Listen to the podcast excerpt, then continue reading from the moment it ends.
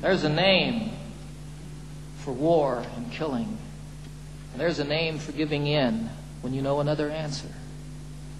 For me, the name is sin. But there's still time to turn around and make all hatred cease and give another name to living. We could call it peace.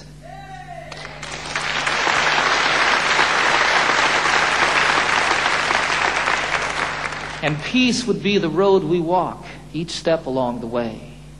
Peace would be the way we work, and peace the way we play. And in all we see that's different and all the things we know, peace would be the way we look, peace the way we grow. There's a name for separation. There's a name for first and last when it's all of us or nothing. For me, the name is past. But there's still time to turn around, make all hatred cease, and give a name to all the future. We could call it peace. And if peace is what we pray for, and if peace is what we give, then peace will be the way we are, and peace the way we live. For there still is time to turn around and make all hatred cease and give another name to living. We could call it peace. Peace.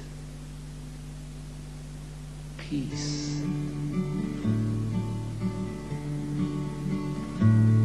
Last night I had the strangest dream. I never dreamed before.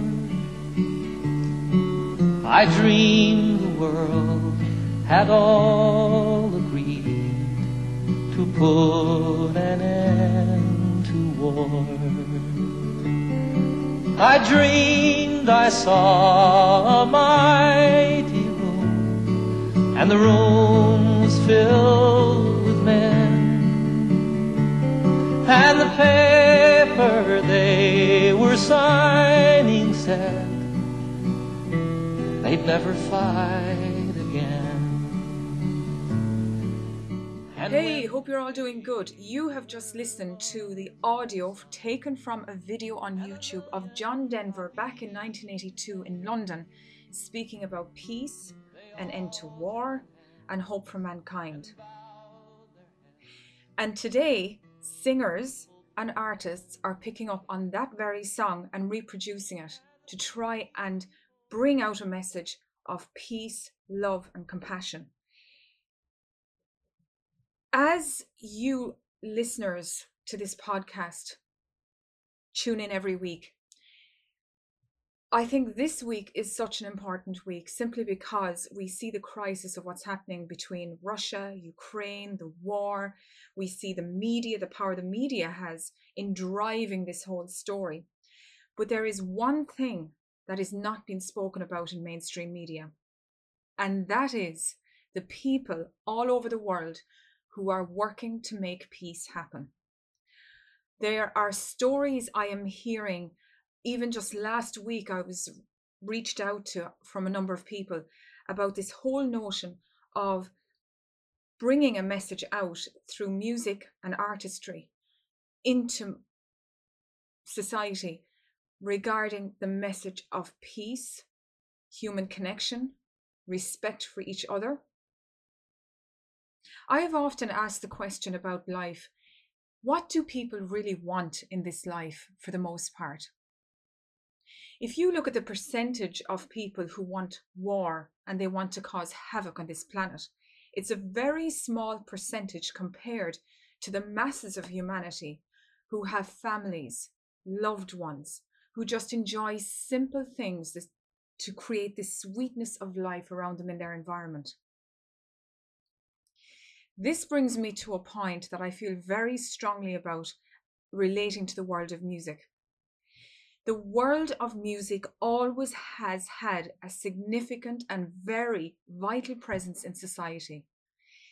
Music in the past has been a tool that has created change through messaging, whether it be through the lyrics of a song, the emotion that somebody feels when they listen to a piano concerto, or the beauty of a painting hanging in a museum from a painter who sees such beauty and such colour and creativity in their surrounding environment.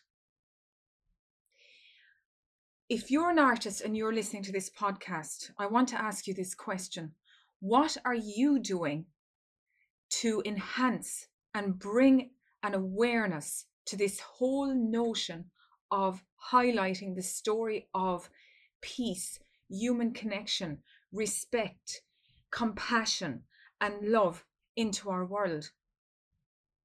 Remember that every person in society, as they go around their daily walk in life, whether they go into a shop or they go into their local town, village, city, they're working in some form of an office or an environment, or they switch on media at some level, whether it's a podcast like this or it's a YouTube video or something, there is music everywhere. Music has the power to create change, to get a message out of peace, love, and wisdom. And now more than ever, in the face of mainstream media, this is my personal belief that artists really need to stand together, get strong, and stand in unity to make this message a strong message in society. Just because media pervades this idea of war and just incredible division and all the problems that are out there in society. That doesn't mean that that is happening in every corner of the world. You've got to ask yourself this question, and I ask it Do we really have to come to this notion of having another war again? Have we not seen the results of what happened in World War II? Have we not seen the results of World War One? Rwanda, a recent one the war in Afghanistan, in Syria. Do we really have to go down this route of war again? Last night I had the strangest dream I ever dreamed before. I dreamed the world had all agreed to put I dreamed I saw a mighty room. The room was filled with men. And the paper they were signing said they'd never fight again. And when the papers all were signed and a million copies made, they all joined hands and bowed their heads, and grateful prayers were prayed.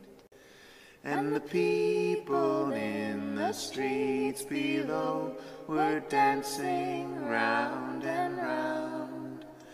And guns and swords and uniforms were scattered on the ground. Last night I had the strangest dream I ever dreamed before. I dreamed the world had all agreed to put an end to war. You have just listened to Tom and Gabby singing Last night I had a dream to put an end to war.